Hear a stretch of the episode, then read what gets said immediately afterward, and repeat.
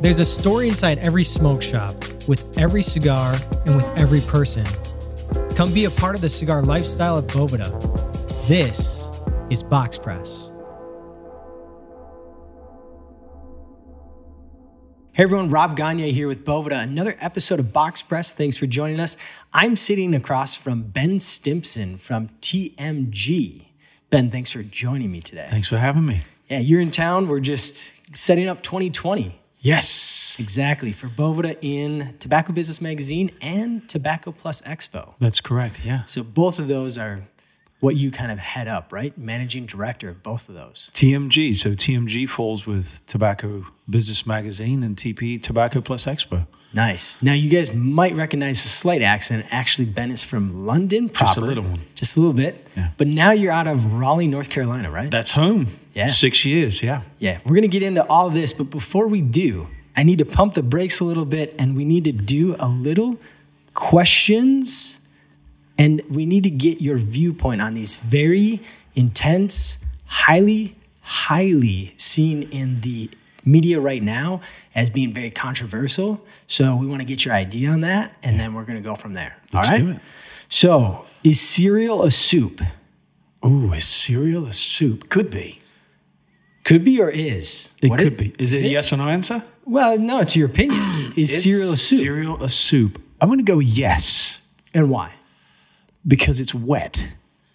Because Like there's a soup. solution and then there's stuff floating in it, right? There you go. Okay. So it's like gazpacho, right? Cold soup. I would go with that. Gazpacho, but that's a yes. But have you ever heard the phrase, I'm going to have soup for breakfast? no, Yeah, exactly. It's weird. you just coined that phrase. I like it. Maybe. Yeah, Maybe you'll have soup for breakfast this morning. I think Maybe I you'll have will. Lucky Charm soup. Maybe. I think so. I, I, I think you might be onto something. All right. Are you, if, if you had to go on a trip, would it be a cruise or a road trip? Road trip. Why? Because if I needed to, I can get out, take a walk, go to the bathroom, go and explore. You get cooped up on a cruise? I've never been on a cruise. You've never been? No. I have been on two cruises, one Alaska and one Caribbean. I highly recommend it. Okay. Only because I like to eat, and you can eat 24 7 on those things. Really? Anytime you want. There's always a kitchen open. So you get to get off the boat ever, or you just Yeah, you do. stay on You- for the they whole time? port, you know, they stop at different ports to get off, do different activities. Yeah. Then there's always like a night show of like entertainment, dancing, singing, whatever it is. I loved it. Comedian, magician. I'm gonna do now. I like magic, Ah, yeah, see? So- It's all there on the boat. food, Ready magic, for you. Yeah, food, magic. gazpacho. What Yeah. more do you need, right? Cold soup, cereal, You're good. everything in the morning. I'm good to go. I might have to, have to- have to book that. I'm, I'm pretty sure I'm gonna ask my wife if she wants to go. Now, this is, uh, you know, if you had a different career path, would you want to be the backup quarterback so you wouldn't get a lot of time on the field? Or would you like to be the starting kicker, the guy who's responsible for getting those extra points? God, that's a good question. You know what? I think I'd go for the kicker. You go for the kicker. Yeah. Why? You want the you want a little bit of a pressure, a little A limelight? bit of pressure, but if you hit that pressure point, you get the glory. Boom. yeah. You It know? motivates you, right? It motivates you. You know, the backup quarterback, you're, you're there in case something happens, but you're not. You might not get a game for what five? You might not get a game the whole season. But you collect a nice paycheck. You could, you could, but would you rather p- collect a nice paycheck or have the glory moment? I don't know. I'd like I'd like the challenge of kicking the field goal. Me too. I think I would go with the kicker regardless, just because I think the pressure of the quarterback would break me. Yeah, I that's just uh, like ah, I can't. that could do be it. a lot of pressure. It's a lot of pressure You know, in general. but what happens if you're the kicker and it's the last opportunity of the game to win the game, and all of a sudden it's like a twenty? So that's Yeah, a I'd good feel point. bad. Like What do you do? for the quarterback, the pressure is there, but at the end of the day, you probably forget his mistakes. Mm-hmm. But the kicker's mistakes, you remember those for years. That could define somebody's career or, or end it. oh yeah, absolutely. So you're really gambling. So for that spotlight, are you willing to gamble it? Could be a career. Just breaker. double or nothing. Yeah, just let's go like for it. double down. Let's do let's throw the dice. Let's roll them. Perfect. All right, now this is a really telling point on your personality. If you were a pair of shoes, which ones would you be and why? Ooh, s- you you talking about brand or just style? Style, brand, I'd be a pair of boots. boots. Yeah, men's boots, obviously. Okay, why? why? Comfortable when it's cold outside. You know, your feet don't get wet. But I think Yeah. boots are just, they're cool. They're made for walking, right? Right. You can do whatever you want to do. And they're functional. Yeah. So they, they look good and they're functional. They can get stuff done. You can Yeah. get, s- get to places. I would be boots. I wear boots every day, pretty much. you Even in the really? summertime. Funny that you said that. Yeah. What color boots though? Would you have brown boots, black boots? I have brown boots. Yeah. I have them on. I do too. Do you really? Look. Oh, come on. I'm always wearing my boots.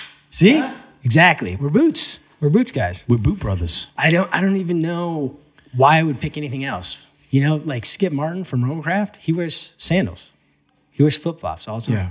That's Yeah. that's his thing. You got to have the perfect toes for those. Though. If you don't have the right toes, then Yeah, man. I, I think You're he out. just doesn't care. He's like all about the comfort. yeah. That's I commend that. Does Skip Yes. have nice toes or? I don't know. I, don't, I try not to look at them. try not to look at them. Don't don't look directly into their eyes. Right, right, right, right. Just keep going. Just keep, going. Oh, nice flip flops. All right, next. Yeah, yeah, yeah, yeah, yeah. But I would definitely choose boots. I mean, flip flops are good in the summer.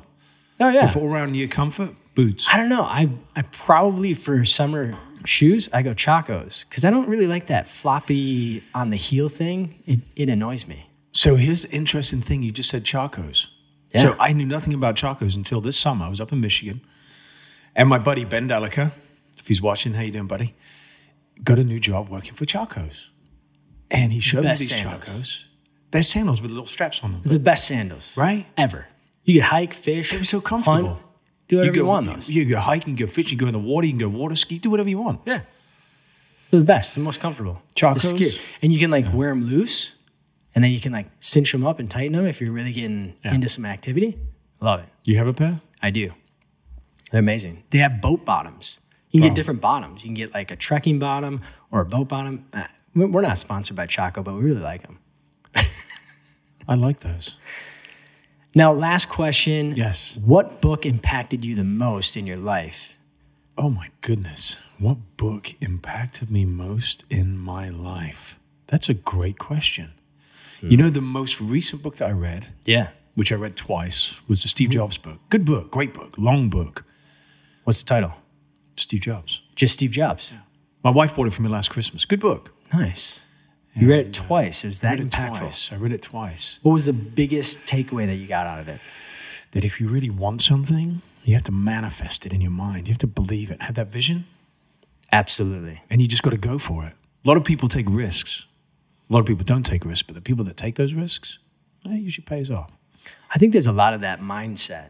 If you just, like you said, if you think about it and you want it and you go after it, it's kind of like you know having the end in go in the in the sights. You know, Yeah. making sure you have the goal clearly defined so that you can reach it. Yeah, Yeah, love that's it. true. I mean, most people in this world, right?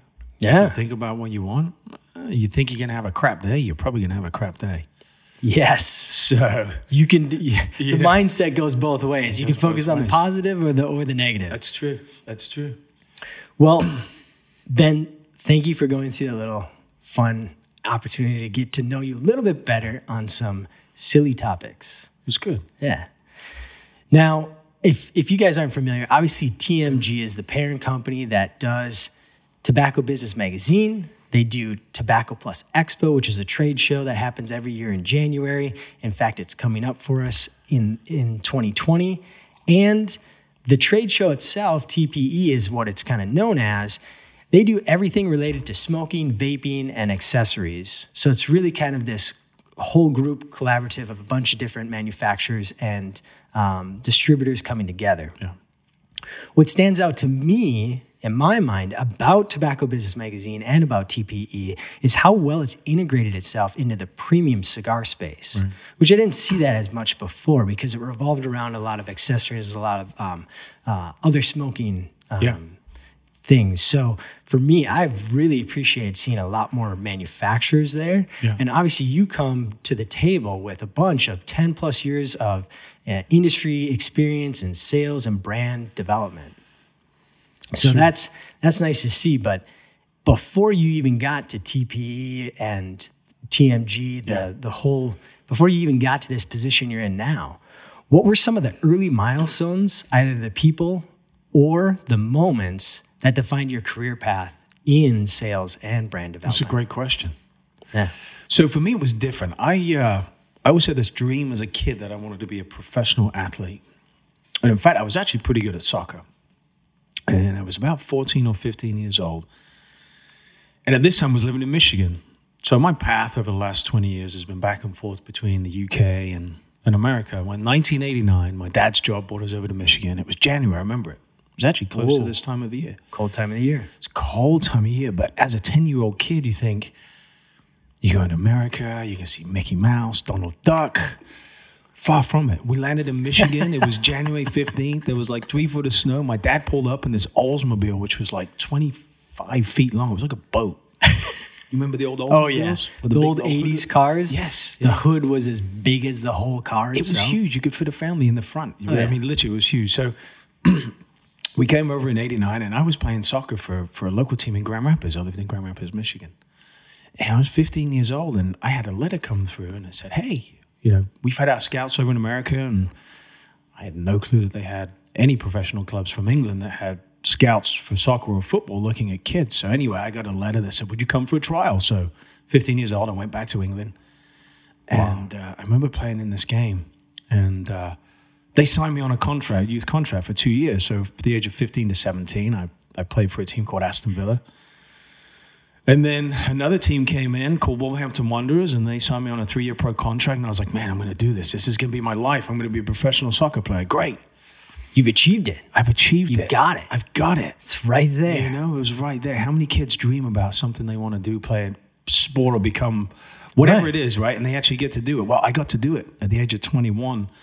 Uh, I broke my leg, my career ended, and that was Oh. it. It was How, done. like, did you, like, right away, did you break your leg or did you play with him for a No, year no, and a I half? played. So I had a three-year contract with with Wolves. Played with Yeah. Wolves, and uh, I had a I had a I, w- I was I was a good prospect. I probably didn't have what it take, you know, or took to be the top guy on the team, but I was okay. I could have made a living out of it. Nice. And uh, So, how far were you in your contract before you broke your leg? two years. Two years. So, you're in it for two years. You're like, this is great. This is great. I love I, mean, it. I got to get, you know, w- after that three years, you got to sign another contract. Well, I was hoping, and then two years into it, I broke my leg, and that was it. I was out for nine months. Done. Done. So after that, teams kind of look at you like, well, well, he's a bit timid He's in a his tackle. risk." He's not really, yeah, he's risk averse. He's going to have some more injuries, et cetera, et cetera. So I had to make a decision. That decision was, ah, is this really going to be something I'm going to do with the rest of my life? Can I do it? And the question, the answer was no. Yeah, it's probably short term, no matter whether you're healthy or not, right? Yeah, but It's like looking a quick back, window. looking back, I wish I would have given it more of a more of a final push. I didn't. So anyway, back then, my dad, who became my role model, uh, he owned a company called Spooner Vickers, small you know small manufacturing company. They manufactured machinery for. Uh, companies like McDonald's, they made the, the burger buns for McDonald's. They made uh, Oh, sure. uh, Keebler, little Chippehoy cookies, etc. Anyway, big, massive machines. So he said, "Hey, look, why don't you come and work with me for a while? You know, come pick up the phone, make some sales calls." I was like, "Okay." So I did that for six months. I was 21 years old, trying to figure out what I wanted to do, and uh, then I went to outside sales, and then I uh, uh, got my first commission paycheck. I was like, "Wow, this is actually pretty good. I could make a decent living here." Yeah.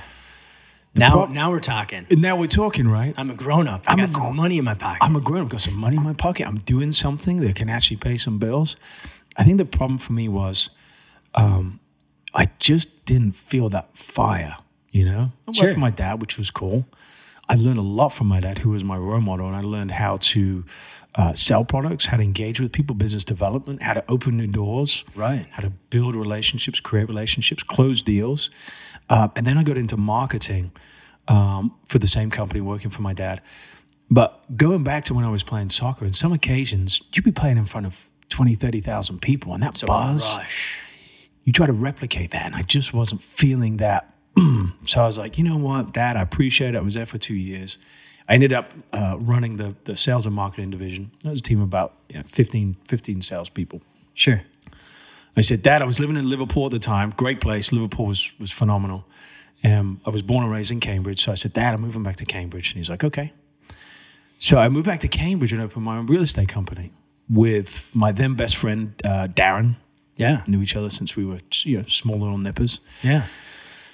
And I did that for uh, two years, two years. And again, I was looking for that next move. So, uh, you know, it kind of took me to uh, to come back over here to the states. But really, my early my early years, my my, my passion, my love for sales, marketing, and and and and uh, business development, and and you know everything above, and helping companies grow and exposing their brands and growing their brands was was through my father. So, what was the specific moment that you decided to get into the cigar industry or the tobacco industry in general? Yeah.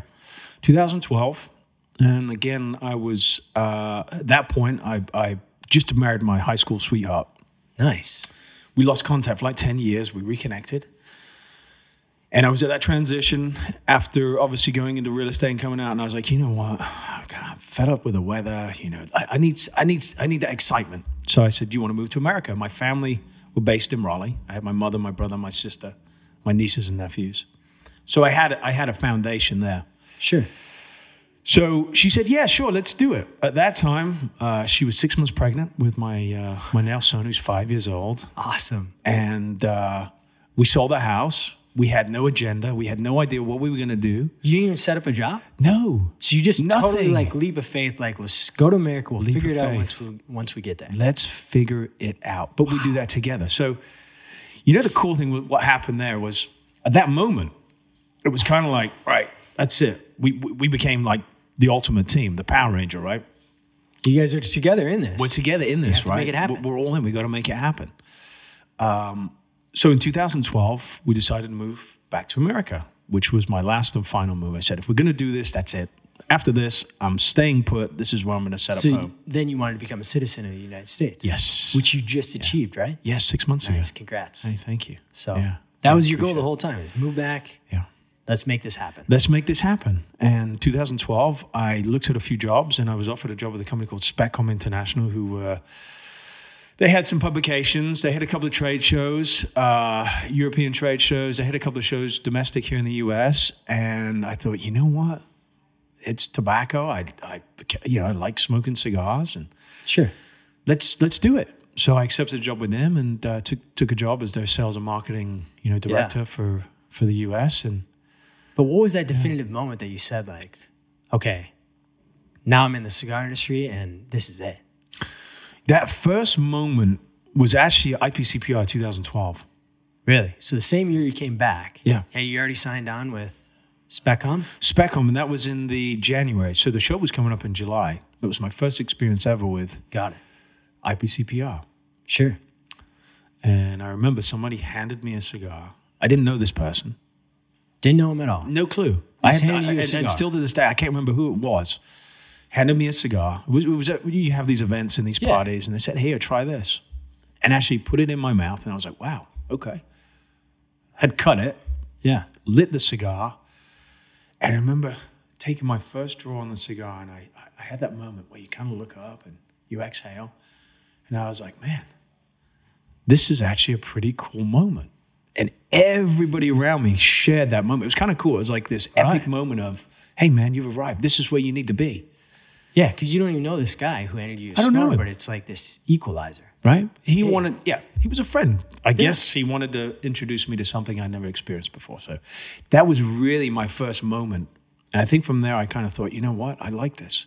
Had a real nice family. I mean, I'm, I, I come from a big family. Had that real nice family, close knit feel. So, Yeah, the cigar family yeah. is very tight knit. Yeah. But you had smoked cigars before that. Yeah, oh, yeah. Obviously, but Yeah, this yeah. was like the pivotal time where you're like, this is it. I want to be in the cigar industry and I made the right choice. This is it. I'm working in the cigar industry right now. Yeah. Nice. This is it. Unbelievable. So obviously with SpecCom, your role with TMG seems like a great fit, but what do you think it is that made your experience pivotal in TMG picking you for being the managing director? I think some of the experience I learned from my father early doors, you know, on sales and marketing, you know, uh, running small teams of, of you know, people helping them. Because that's what you're doing. You're selling basically ad space for the the magazine or articles or cover stories or anything like that.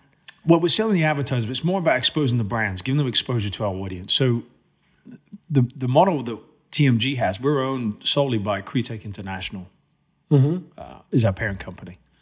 And they're based out of California, Los Angeles, P&K, Phillips & King. Yep. Uh, TMG then uh, with the media outlet with the trade show we have uh, buyers, wholesalers, distributors, retailers, tobacconists, head shops, smoke shops, DTOs all come to the show. Right. Uh, and then through the publication, we're able to feed uh, f- throughout the year. We're able to feed the exposure of the brands to our audience. So it's almost like telling the story, romancing the story, Right. And then at the show, it's an opportunity to buy and sell those products. So TMG as a whole, yes, we do sell advertising, but it's more about really helping companies grow their brands. Right. You know? That exposure, you're giving Yeah. them a platform to tell their story. 100%. That's awesome. Yeah. And so that's where you come in. You build the relationship. You, you and uh, Reed. Reed is basically the primary editor, right? And Antoine, yeah, yeah. Antoine, uh, he, in fact, he came with me everywhere I've been. He's come with, uh, you know, along on the, on the ride. So yeah. he's a great guy. Good, good storyteller. Yes. Yeah, he's uh, he's great. A, he's a, he's a good guy. So, um, but yeah, i- in total, we help companies you know build their brands. It's awesome. So. you're clearly qualified for the job, come with a lot of experience. But in the cigar industry, what do you think is the most challenging job? Now, only because I did this back in the day as a as a sales rep, I think a cigar sales rep it is it's a tough job. You've got to fight for shelf space. Yeah. You've got tons of SKUs already on the shelf. How do you get your products to replace those products? That's number one. The other thing is maybe you're spending seven, eight, nine months of the year on the road. If you got a family, that's tough, but you got to go out and earn a crust so you can pay the bills. Because it's not just like usually one state. You usually have like three or four states that you're kind of Yeah. shuffling around to. Yeah, you're living out your suitcase Right. for, for, for quite a while. Yeah. Now, if you're a single guy or a single girl, a woman, it's, it, it's the perfect job, Right. right? You know? Absolutely. Because it's just you. Then you Um, yeah. can go out, Yeah. make, make your home on the road. make your home on the road. But the other thing is you have to be on your game. You have to sustain that every single day. Right. How do you do? I mean, that's mentally It's- you got to be a certain type of person to, to, to be an outside, you know, an outside rep. Absolutely. And sometimes you hear the word no. Right. Or I'm not I'm not bringing that in my shop or whatever. And then you got to still s- keep that relationship because you never know what happens down the road. Right? Cuz Hey. they might eventually put your boxes up. They might. They might. Unbelievable. So that's I I feel like the hardest shot would be a roller, buncher and roller. Yeah. I've tried it before. It's um it was easier than I thought only because I was able to s- take a lot of time in doing it, but if I were like paid by my rolling ability, Yeah. I would not be a very rich man. Yeah. I'd be very poor. Yeah. I'd be asking my buddy next to me who's rolling like 50, 60, dude, can I get a loan? Yeah, yeah. Hey, chuck me some of those cigars. I've real only quick. got five in two hours. Right, right. How we doing? And he's like, got 25. He's already got a box done or whatever. He's got a box on Yeah. already. He's ready to go home. So I think that would be for me, like, that's the hardest. And then, like, the consistency, too. Yeah. Like, okay, yeah, I rolled them, but like, some of them were underfilled, some of them were overfilled. That's true. It was very difficult, but it was a fun process to learn Yeah. and, and understand. Where how did you learn difficult- that? Did you do that when you were pro cigar or something like that? How No, I just like picked up a kit online from I think a place called Leaf, um, but they just sell you tobacco, raw tobacco. A buddy of mine had some molds, and we just like got together and got our cutting board out and our pizza cutter, and just started. Uh, let's look up some videos and figure out how to do this and see if we can do it. And it worked. Yeah, it worked. Uh, the, the capping is also the hardest part. Like that, how those guys just like quick cut the cap and you know they look like they're not even doing anything, just rubbing their fingertips together, and all of a sudden it's done. It's done. You're like, wow. And then I did that, and it looked like a weird tootsie roll that was crooked at yeah. the end. It was just, it was It- horrible. It was different. Yeah, and they probably can do it with one hand. Oh I mean, yeah, they're they're, pretty- just, yeah. they're like whatever, done. Yeah. You're like, okay, great. I So can it see looks that as like- being a tough job though. That's that's a good. yeah, I think it's extremely tough. Yeah, man.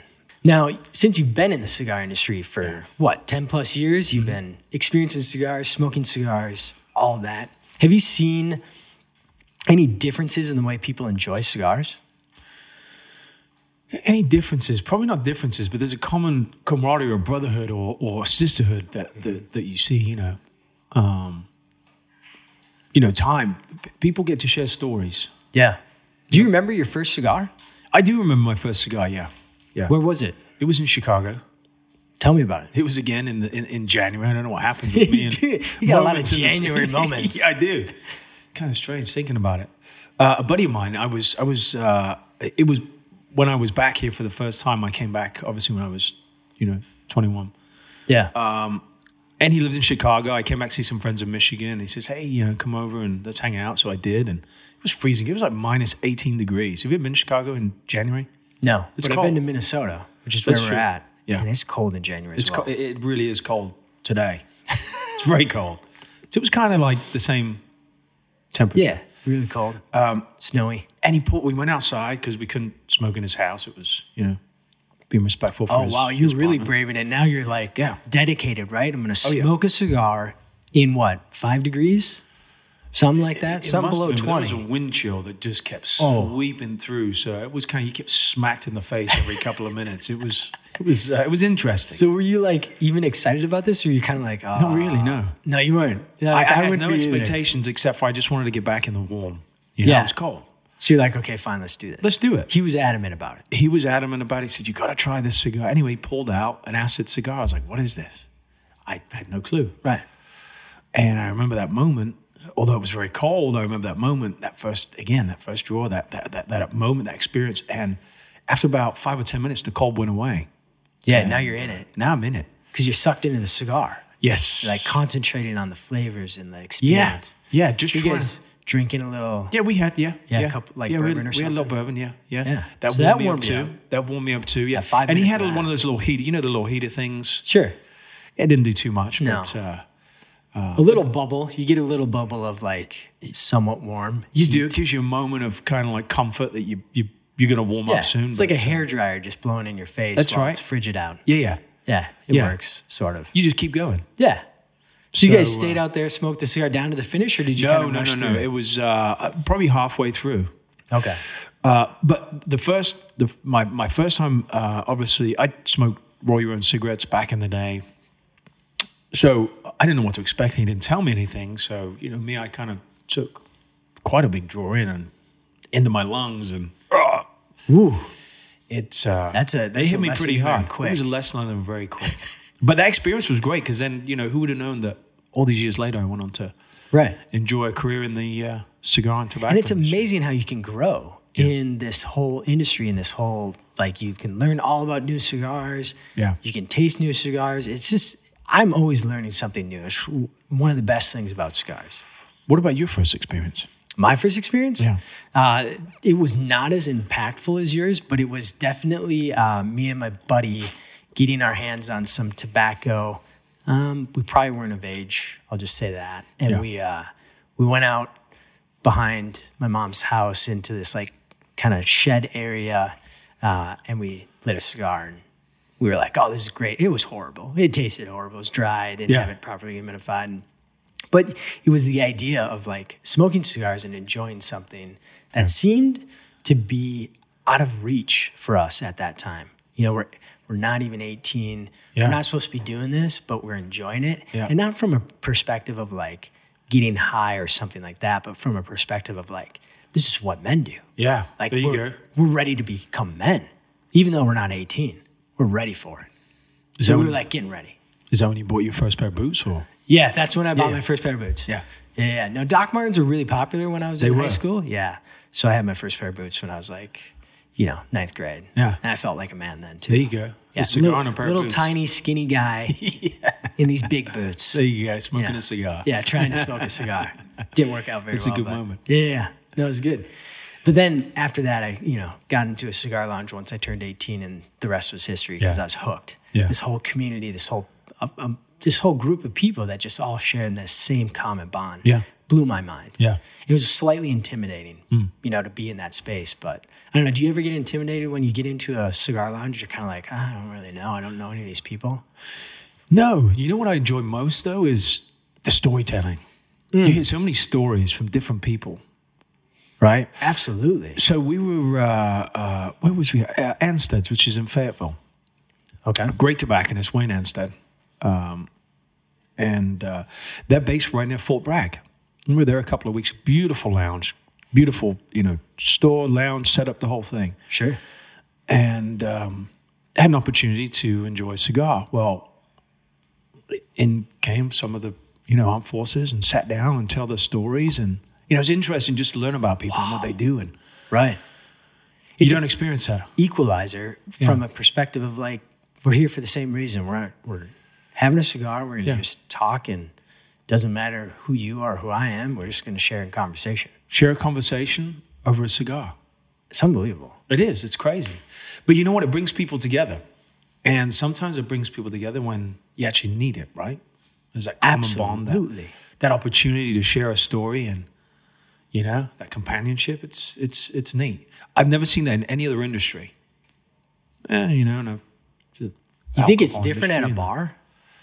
You think the stories are a little bit different? They might be, especially after a few drinks. They might get a little bit Yeah. more, you know, Larry and Wild, Wild, a little exaggerated, possibly. wrestle the bear, maybe. I don't know. Maybe. I never really found that. Like, I tried to be a bar back in my early days because I thought it would be like the c- cigar shop. Yeah. It's like, oh, this is going to be great. It's going to be people sitting around sharing stories. I didn't get that. A lot of people are slightly angry when they're around Really? alcohol or they're just annoying. Yeah, that, that I, I I'd see that. I don't find that at a cigar shop. Yeah. I don't find a lot of annoyance in Yeah. people because everyone's calm, relaxed. Yeah, They're all intact up here. They're not Yeah. intoxicated. yeah, And they also, like you said, you just want to share a story and say hi. And I mean, I've learned like about people's careers and lives and their history with um, their children and this, that, and the other thing. And I, I'm just like blown away half the time. It's it's so fun. I, I don't get intimidated now going into a smoke shop because I find it interesting to go and try to ask somebody a question, yeah. like about them. Yeah. Who are you? What, what what brought you in today? Blah blah blah. Right. That's the best. Yeah. I love it. Do you think there's anything in particular that motivates people to draw themselves towards cigars? Like for me, it was like me trying to be a man and become into this, you know, kind of this new era of my life. That's what drew me to cigars. But like, do you think other people are drawn by different things, like just escaping or the luxury side of it? Or, you know, i- is it a oral thing because they like wine and it's the same kind of thing where it's like all these different flavors coming out of these cigars? You know what? I think time is the, the biggest commodity in the world. It's one thing that you never get back. That time. And I think a lot of people they do use it or they see it as a, an opportunity for them to just unwind, right? Right. That 30 minutes, that hour, that hour and a half, that 2 hours.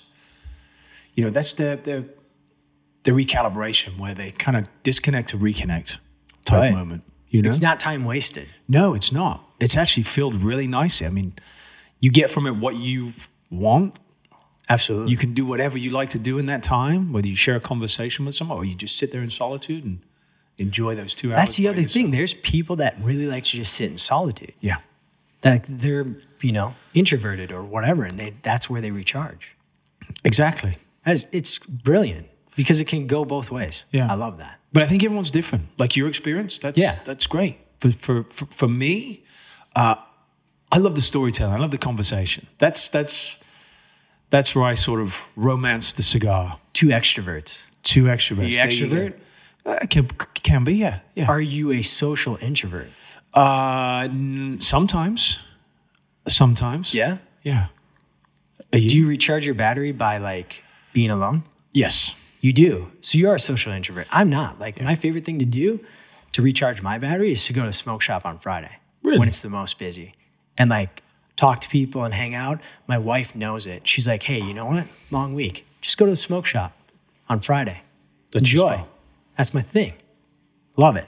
What do you expect when you go when you walk through that door? What do you expect? I expect nothing because sometimes I go there and there's not a lot of people there, but regardless, I'm always able to like usually have a conversation with somebody or just unplug, Yeah. have that cigar.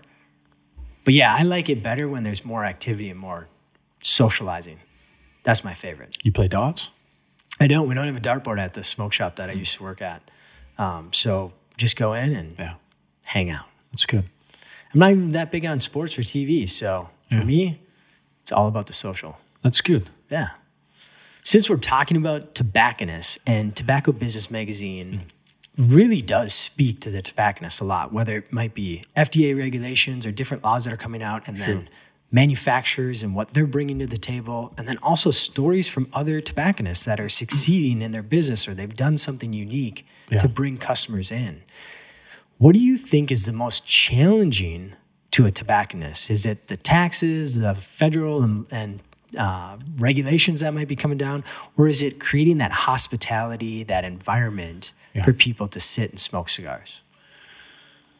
Great question again. I think it's all of the above, right? There's always going to be laws, regulations. There's always going to be taxes for for a tobacconist. There's always going to be something that is going to create some sort of a question, concern, or issue. However, for me personally, if you mm, well, if you don't, or you don't give your customers an opportunity to enjoy the products that you sell, to enjoy and create that experience, I think you're you're not at a loss, but you're missing out on something. Yeah, because Right. it's not just coming in and grabbing a cigar and then Yeah. that's it. Come in, sit down. Hey, meet Joe. Meet Rob. Rob's got a great story, by the way. you know, Right. There's that moment. So I think um, creating that environment, that experience, and just letting people kind of go on their own journey while they're there. Right. But it's hard for people to do that. It's expensive to put a walk-in humidor, a lounge in your store, right? Absolutely. You know? You kind of look at it as like, is this space making me money? Yeah. Is it making me money? Right. Good point. Good point. Um, so uh, for me, it's all about the experience. I'm a very experiential person. Yeah. You know? Yeah. Um, And the way you feel right away when you walk in the shop Yeah. makes a big difference, right? For Yeah, it me, does. if it's kind of like unclean or unkept, I get slightly irritated. Right. Because I'm like, wait a minute. Is there something? Are they not taking care of the cigars Yeah. the way they should be? Like to me, it's really important to make sure it's clean, kept up, right. neat and orderly. Nothing's like too out of order. Right. And then from there, it's like right away. But I'm kind of anal or OCD, so Really? yeah, I like things in order. I wouldn't have. Uh, I wouldn't have thought that. No? No. Is it kind of like that moment then when you walk into your cigar store? It's like cheers, where they say, "Hey, Rob." Everyone kind of like cheers your name. Is Well, because I used to work there. oh, okay. So, they that- know you. Yeah, yeah, yeah. Right. So that is that is one aspect of it. But it's also, you know, clean spot. It's, you know, to me it's orderly. Cigar ashtrays are cleaned right away. It's just it's one of those things where you can go in and feel Yeah. at home. I think you're right. There's nothing worse than walking into a cigar store and looking at the selection and it being a complete mess. Everything's everywhere. It's just it just a, it looks like a ju- in England a, we'd call it a jumble sale, which is like a you know garage sale. Right. You know, it's a mess. I think to have a nice clean environment where you are comfortable that the product that you're buying, the time that you're spending, the Right. money you're spending is going to be well worth it. And I'm also Hmm. like a big proponent or a big advocate for like, don't carry everything. Just deal with what you you really know makes Yeah. you kind of that that caters to your customers. Yeah. Like I don't I don't really care to carry every single humidor. I don't really care to carry every single accessory. For me, I'd rather just focus in on what my clientele likes Yeah. and then just keep it very simple, clean, and elegant. Do you ever get a moment when you go back to the the, the cigar store, the lounge, where you just want to jump in the humidor and, and, and work? I do. Yeah. I actually did not too long ago, like a week ago. Wow. There were some people that were new, walked in. I was like, hey, have you ever been here? No. I'm like, great. You know, here's this guy and here's this guy that worked there. And they were both busy. I'm like, actually, they're both busy, but I used to work here. I'll help you.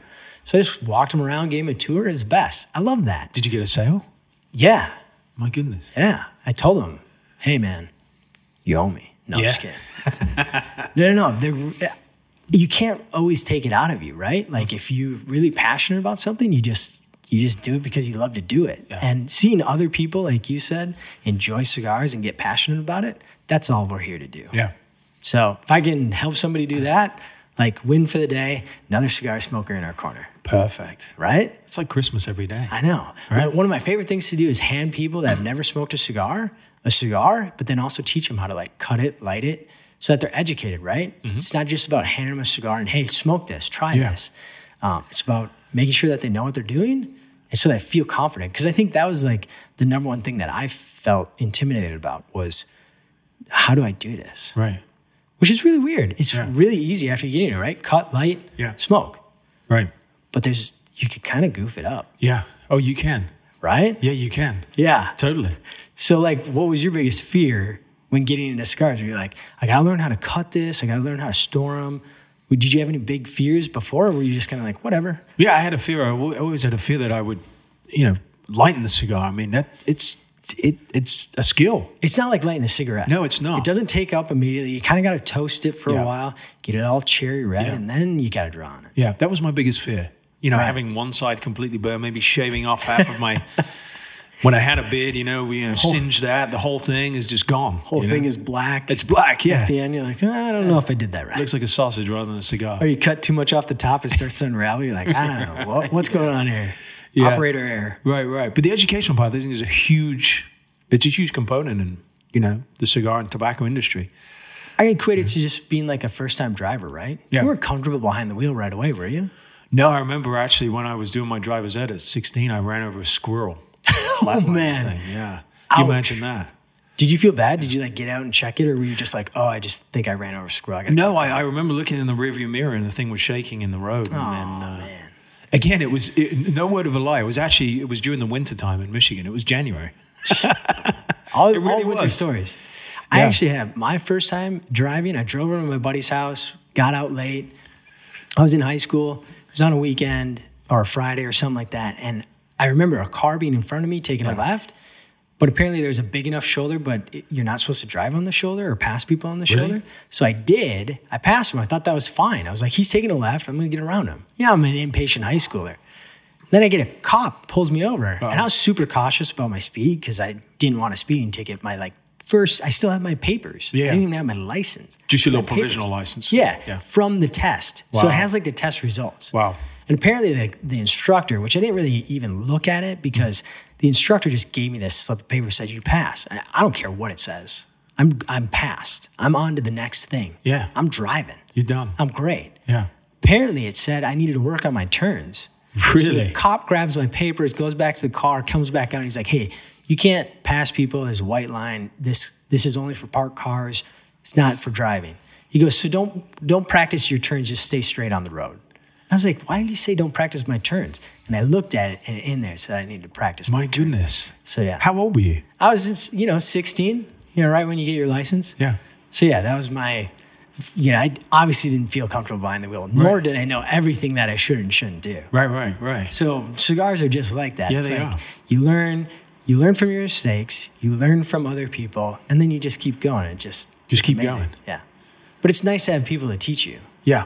You know, just like driving. Yeah, I don't think there's enough people, like you said, when you go into the store, your local store, that actually you take it that time to help people. I don't think there's enough of those people around. Maybe what we need to do is clone you and put like a hundred of you around the country. It's the tobacconists, right? Yeah. They need to they need to be uh, educated on that. I mean, obviously they are, but they need to be aware of like that's my job is to Yeah. educate people. Yeah. I think. No, it's a good point. Yeah. It's a good point. Yeah.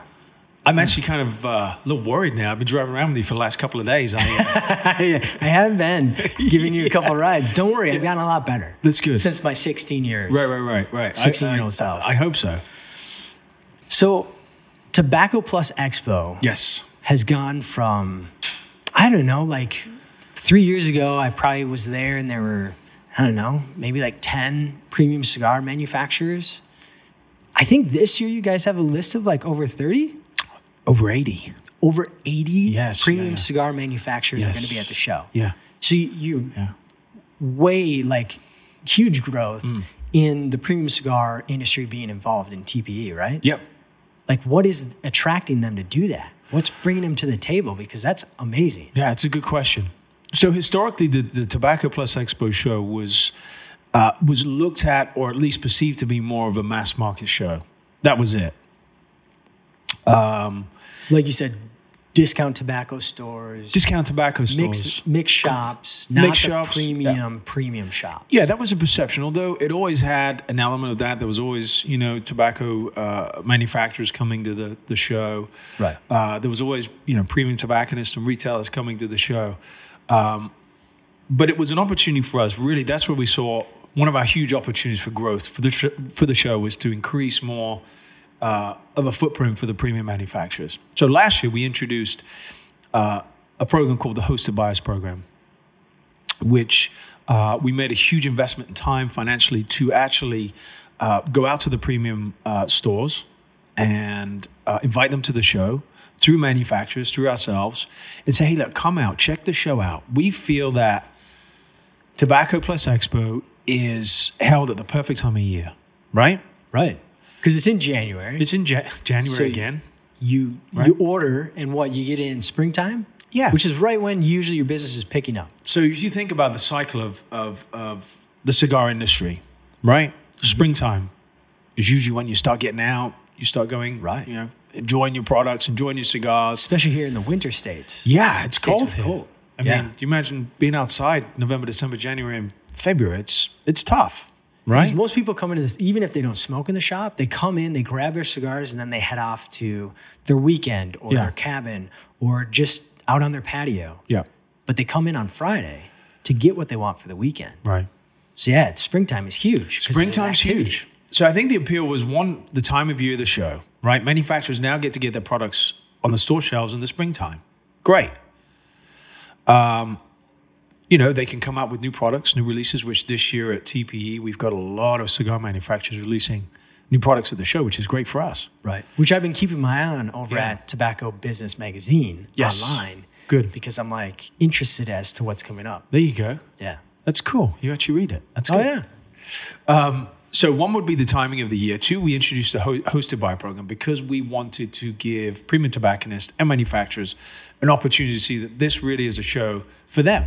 It's the first premium cigar and tobacco show of the year. As Sure. I said, it helps uh, it helps manufacturers get their products on the store shelves early doors, so that spring and summertime, when uh, uh, you know cigar buying is is is at its prime, they're already there. They're in place. They're selling Um, they're, they're, they're selling. Um, so we invested a lot of time and energy into that. One of the other things we did was uh, we introduced um, three years ago was the Tobacco Business Awards, which we host at the TP show, which By the way, vote for Bovada for Accessory of the Year. was a good plug. Sorry. I had No, to it's do good. it. No, I, I like Usually don't plug on this show. No, But he I did today. had to. Um, so, uh, and last year was was phenomenal. We had uh, Nesta Miranda, we had Ernesto Perez Carrillo, we had Right. Jonathan Drew, we had uh, uh, Liana Fuente. You know, we had all these greats come out and actually enjoy the awards, the tobacco business, uh, uh, and the TP experience. Which Even retailers, right? So you- Retailers, you yeah. Awarded retailers for best shop, and what was it, Havana? best Phil's? tobacconist, yeah, uh, Havana Phil's won last year. That's right, yeah, yeah, yeah Great spot. um, great spot, Right by Great spot. you, R- Raleigh, North. Wait, wait, wait. So you're I'm- in Raleigh. I'm in Raleigh, They're in Bur- Gre- Greensboro. Greensboro. Yeah, it's about an hour from me. Aaron's Is that one of your favorite shops? Oh yeah, that's by where you- far. That's where you go, Yeah, hang out. that's where I hang out when I want to enjoy. He has three lounges. He's got a Davidoff Lounge, a Rocky Patel Lounge. Yeah, I mean, he's got he's got a nice setup, Yeah, Uh, outdoor space, everything. outdoor space. Yeah, Great spot. Yeah, the uh, Monte Cristo Lounge as well. So, Yeah. um, but yeah, it's a great spot. Phil's, you're- Phil's done a good job. You're offering all this to tobacconists, Yeah. so retailers. You're offering it to the manufacturers. You're just trying to culminate all at the same time. Like here, here we go. We can make this happen really easily. Yeah, build the ultimate experience, but also um, just really help people come together. And that's really where we saw the growth this last year for the premium, you know, the premium side, both in manufacturing and and and for the attendees. Nice. I enjoy the show every year. I always like it. I love seeing people though in the industry. It's always an opportunity to say hi. Yeah. What's what's going on? What do you got new? What's coming out? Yeah. Love that. Yeah, it's a good time to, to, to network and see those faces you only see once a year, right? And that's kind of what I like about the magazine. So obviously, if you're in the industry, you can get the magazine. If you're a tobacconist, you definitely should get it. It's free. You just sign up online. It goes right to your thing. If you're not and you're a consumer, like majority of our crowd, you can go to tobacco business. What is the is the website tobacco business? www.tobaccobusiness.com. Yeah, tobaccobusiness.com. You read all the articles that are in the magazine all online. It's so it's so easy and I think as a consumer the value there is Yeah. understanding what's coming up for products and what's going on with regulation. Yep. But then I also like to hear the stories of like the salespeople, the tobacconists, what they're doing. For me, it's interesting. So if you geek out about that kind of stuff and like to keep keep uh, a little bit of a pulse of what's going on inside the industry Right. and who's who, Sure. it's great. I think I think I you know as a consumer, I would still enjoy it, but I might be a, a little bit of a bias because I'm Yeah. I'm a geek. Yeah. I love it. I appreciate that. That was that was nice of you to say. Yeah. You know, one of the things we tried to do with Tobacco Business Magazine uh, three years ago and, and even, you know, moving forward to today was to really tell the stories of the true entrepreneurs, why they started the business, how they did it, the successes they had, the mistakes they made. And to tell those stories not just with the people who run the company, but the people on the team behind the companies too. Right. Because the foot soldiers who are out there every day pounding the pavement, who are selling the product, they deserve just as much notoriety and opportunity to, to, to share their story as the guy who started the company, right. right? I mean, the, the best companies in the world have been successful not just because of the idea, but the team that they build around them. Absolutely. So we try to do that. And I think we've done a good job at least, uh, you know, delivering those messages and those stories, you know? Um, Have you ever listened to the podcast How I Built This? no.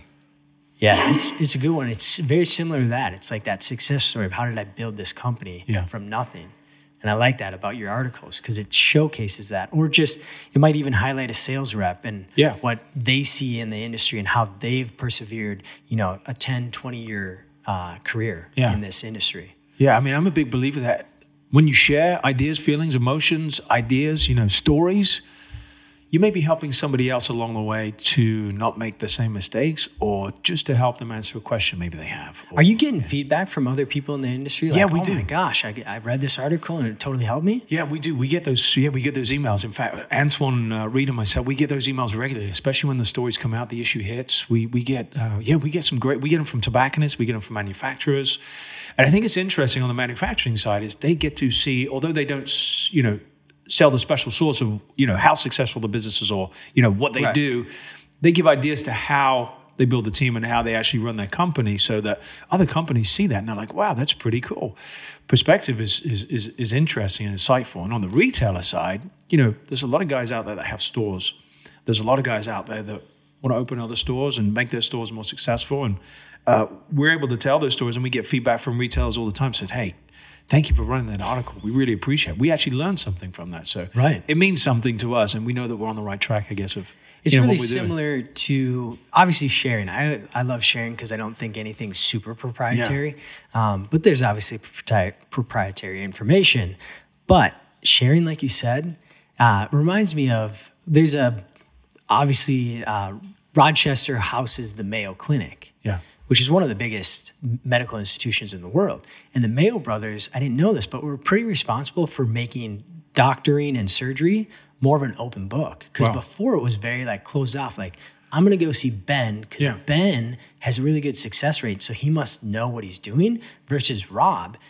The last few patients that I've heard from Rob, they didn't do so well. I'm not gonna go to Rob. He doesn't really know what he's doing. Right. So it's very like we didn't. I wouldn't share with you what I was doing, and you wouldn't want to share with me Right. because I might steal some of your Yeah. clientele. But the Mayo brothers were responsible for saying like, no, let's all share, and that really sparked a lot of further growth. Yeah. much faster than the gr- rate of growth that they were going in the medical industry at the time. That's great.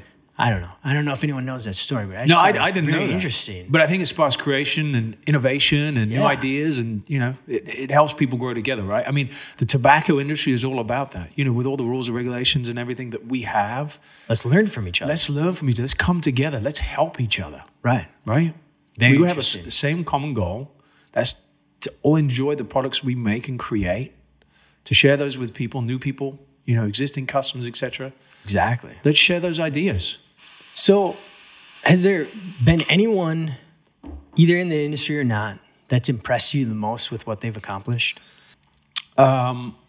Yes. To answer your question, yes. Um, the co-founder of Cretech International, uh, Hugh Kassar, many may know him as Hugo. What a great story.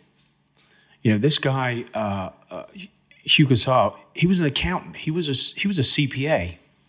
Really? 40, where he started 43 44 years old and decided at that time had four children that he wanted to have his own business and um, went out to indonesia and uh, through uh, time and resilience ended up creating this opportunity for the product that Cretech uh, uh, you know, sell and distribute here called Jarum, which is a clove uh, cigarette cigar, um, and built this phenomenal business from just being persistent and, and having this vision, this goal, and manifesting this this opportunity in his in his mind and creating what today is you know Cretech International and Phillips and King. Um, I admire that about Hugh starting the company to give me the opportunity to do what I do today. But other people in the industry who have done the same thing, Jonathan Drew, my goodness, what an amazing story, Right. right? Yeah. The guy slept in Nicaragua for two years Right. at the warehouse on the floor, on the cement floor for two years and just kept going, did what he wanted to do as far as follow that passion, that dream, that goal. They have that know? end goal in mind, though. Yeah, they do. Right? They have that end goal in mind, and they're making sure that they're driving towards it. Because otherwise, if you don't, you're kind of like zigzagging. You may get off course. Yeah, you need a, I think you need a, a direction, a resilience. You need to be disciplined, consistent. Right. And I think uh, once you have that vision, like I said, building that team around you, but just keep going. Yeah, most of the hard work starts when you hit that brick wall and you're like, oh my God, I, I, I can't go any further. And we've all had that moment, right? right. So you can either fold and give up, or you can Carry on. push through. Push through, right? So I think there's a lot of people in the industry. Uh, I did an interview recently with Eric Espinosa, and uh, uh, w- was a cigar rep. Had these uh, amazing relationships in the industry, and in seven years built Espinosa Cigars. You know, a big company. I would He say was a now. cigar rep He was first? a cigar rep. Yeah. Oh wow! I interviewed him. I Yeah, he was a cigar rep. And what happened in seven years was like, Eric, how did you build this company in seven years? And uh, the two things that he said helped him get to where he is today number one was relationships, and number two was social media. really Yeah. So he really used social media to empower himself. 100%. It's kind of like a grassroots movement. Yeah. You think that's the most impactful thing that social media has? I think it helps companies give them exposure with with, with lo- you know, if you haven't got a big marketing budget, you know, if you haven't got a Right. uh, uh, a huge footprint, it's definitely a way for small boutique companies or any business to get some traction. Yeah, I see social media like really shrinking the world a little bit and making it a lot more um, s- small from the perspective of like, wow, I didn't even know that that was available. Yeah. that cigar, or I didn't even know that this existed, or wow, that's cool that these these people are enjoying that brand. Because you know, not every shop can carry every brand. That's true. So now you get this exposure, and you're like, wow, what are they talking about? Why are they liking it so Yeah. much? Yeah. And then you might be able to find it somewhere. I love It's- that. It's interesting. I've been pretty fortunate to, to interview some some really interesting and successful people in the industry. So, what about you? I'm sure you got somebody that you know. Is there anyone in the industry that you I admire? don't know. I that look path? well. I, I should say that I'm a little bit uh, biased because I look back at the guy I worked for at Tobacco Grove, Jeff Haugen, Yeah. just as a tobacconist, and he just created a really good environment and opened up other locations. Always had a strategy in mind, and then he released his own cigar brand called Crux Cigars, and Right. again growing that and i'm just like wow like there's it just never stops for you like you're always on to the next thing in a good way like everything he touches seems to do really well but again i see that focus like Yeah. what's the goal for the tobacco shop it's to have a great place that's clean and, and enjoyable and people come and they want to Yeah. spend their hard-earned dollars on cigars which we used to always say like this is a $10 vacation this is a $20 vacation it's a two-hour vacation right now that you're taking you're just Yeah. you're releasing and you're you're gonna enjoy it. Yeah. Um, same thing with the cigar brand. You know, he's producing the cigar brand, making sure that the label looks good, the packaging looks good, and he's slowly just trickling out into the market, making sure that people adopt it and want it. And it's just great quality product. He lines himself with great manufacturers that make great products. So, Yeah. I mean, all in all, he's probably one of my one of my go-to people that I'm like, yeah, he's doing it right. He's got he's got the drive Yeah. that I see in. You need other those people in your life. You need that Yeah. almost mentor to kind of guide you through some of those times, right? Yeah. Or even if it's not even like they know that you're guiding, that Yeah. you're picking something up off of them, but you are. Like Yeah. you're, you're like, wow, that's that's impressive. Yeah. It's impressive that they know how to do that. Yeah. Yeah. I, I like don't that know how too. to do that. I don't know how to make a cigar. No, I don't either. But well, I, it's I, impressive. No, yeah. It's impressive. It that sounds people like do you're that. good at rolling, though. I mean, you, Yeah, right. You nailed that part. If you want any of my cigars, they'll be a little weird on the tip, but yeah, you cut that off anyways. Don't worry about it. All right, man, Ben, I really appreciate it. But before you leave, let's talk about your humidor and possibly some essential cigars that you have inside of it. What are some essential cigars in Ben's humidor?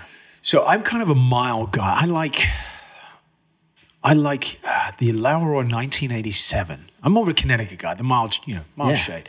Great cigar. Great cigar. Um, Davidoff Anniversario number three in the Toro. That's in my humidor. That's that's my go-to. Ooh, that's a good yeah. smoke. I like the Special R by Davidoff. Splash, Special R is good too. I like that too. it's a light cigar, but nice sweetness to it Yeah. a little bit. Yeah, it's uh, it's it's a good smoke. The Oliva uh, Connecticut Reserva, another favorite that's Right. in there. Got to have that. Um, uh, my father Connecticut, and ob- obviously the Monte Cristo White Series. Big fan of those too. That's what I first like. I that was my first traditional cigar that I actually gravitated towards, and I was like, "Yep, Yeah, this this is palatable for me." right. Yeah, and, and you know I like a nice medium body and full full body cigar from time to time. I just got to make sure I'm not driving my car. Yeah, right. right. got to take my time. Now, what about a cigar that you you recently smoked or or you like to smoke, but you just feel like it doesn't get the recognition it deserves? Yeah. Well, one I'm actually smoking now, the Balmoral. I think Balmoral cigars, phenomenal cigars. In fact, Yeah. when they came out with the Anejo XO, uh, We're smoking the Connecticut right now. The Connecticut right now, yeah. And this is a great cigar. This is, I think, underestimated and undervalued and underappreciated. The first time I had this cigar, I was like, oh my goodness, it's how much?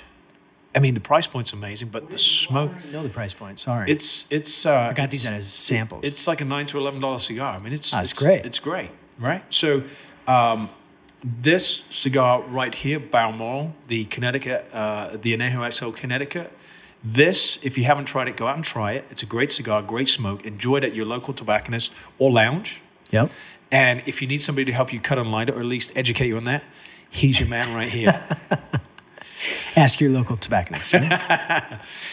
But um, yeah, I, I really appreciate that. I mean, this this was unexpected. and, You know, coming to see you guys up here and you know see your setup. Ah, It's we been appreciate phenomenal. it. It's great to have another cigar smoker on Box Press, understanding the industry, the ins and the outs. You guys play a pivotal role in making sure tobacconists and manufacturers are telling their story, Yeah. getting educated, and people are enjoying their passion, which is smoking cigars. That's what Yeah. we're here for, folks. Yeah, that's true. Thanks, Ben, for being on Box Press. I really appreciate it. And if you uh, haven't signed up yet for the TP Tobacco Plus Expo, January 29th to the 31st, coming out. It's in Las Vegas at the Las Vegas Convention Center. Absolutely. We'd love to have you. It's going to be a great show this year.